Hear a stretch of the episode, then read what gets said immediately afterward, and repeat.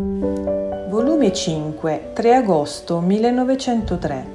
Quanto più l'anima si spoglia delle cose naturali, tanto più acquista le cose soprannaturali e divine. Trovandomi nel solito stato, quando appena è venuto il mio adorabile Gesù, facendomi sentire la sua dolcissima voce che diceva, quanto più l'anima si spoglia delle cose naturali, tanto più acquista delle cose soprannaturali e divine. Quanto più si spoglia dell'amor proprio, tanto più acquista l'amore di Dio.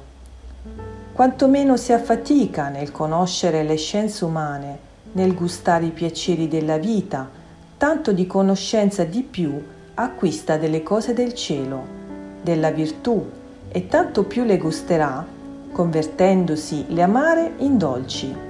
Insomma, sono cose tutte che vanno di pari passo, di modo che se niente si sente del soprannaturale, se l'amore di Dio è spento nell'anima, se non si conosce niente delle virtù e delle cose del cielo e nessun gusto si prova, la ragione si conosce benissimo.